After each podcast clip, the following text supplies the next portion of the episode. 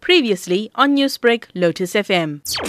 But now we need 500 to 600 or even more, and that won't be enough. Then I asked, but where are you treating the patients? And they would say, we're treating the patients at home.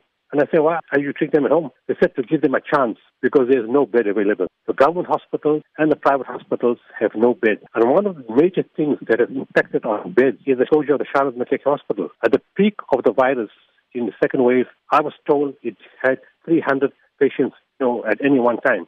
I just read another message that somebody said, no, it was 400 patients they had at any one time in the peak of the second wave, which means there's a shortage of 400 beds right now in the existing hospital system. That's the first problem. Secondly, when the wave of the virus hit, it was distributed throughout the country. The major portion of the cases are now in Gauteng. So we are seeing an increased number, but from the increased number, the majority of the increase is in Johannesburg, you know, and in Gauteng area, which means now it's exacerbated that we have less beds and more virus when you see the chats, when you speak to the doctors, they say they're just tired, they're exhausted, they can't keep phoning for beds every day. It takes so much of their time. They can't see the patient. They're distressed because they don't know what to tell the patient. The patient, on the other hand, goes from hospital to hospital, drives from place to place, tries to find a casualty that's not busy. All the casualties are busy. If they make it inside the casualty, they wait for six, seven, eight hours, hoping upon hope to get a bed.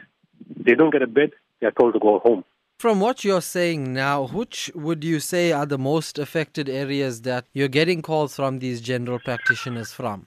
You're getting the feedback that it's initially from the whole of Johannesburg, then it's tell you it's Lens, then they tell you it's Cozadville area, and then next Pretoria is also showing a surge. So it's spreading across different areas. Look, Gauteng is not a big province. I had a very good discussion with the health minister, and I had a very good discussion with the Gauteng premier. They fully understand and they're fully for the idea that Charlotte Maxeke has to open up no matter what. And the problem is the government systems.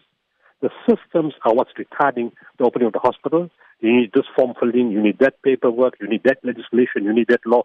Uh, and I've made it very clear. All those things are irrelevant. It's an emergency. We're losing lives. We need to open a hospital and fix all those things afterwards. It sounds very positive for the discussion with both of them. I don't want to say, but I think maybe some good news will come through soon on that hospital.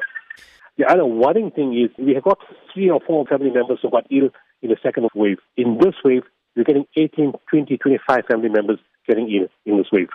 And you're getting two to three people dying within the same, same family within days apart. It's very worrying. As much as everything is said about getting beds and getting oxygen, the biggest responsibility is on us ourselves. Newsbreak, Lotus FM, powered by SABC News.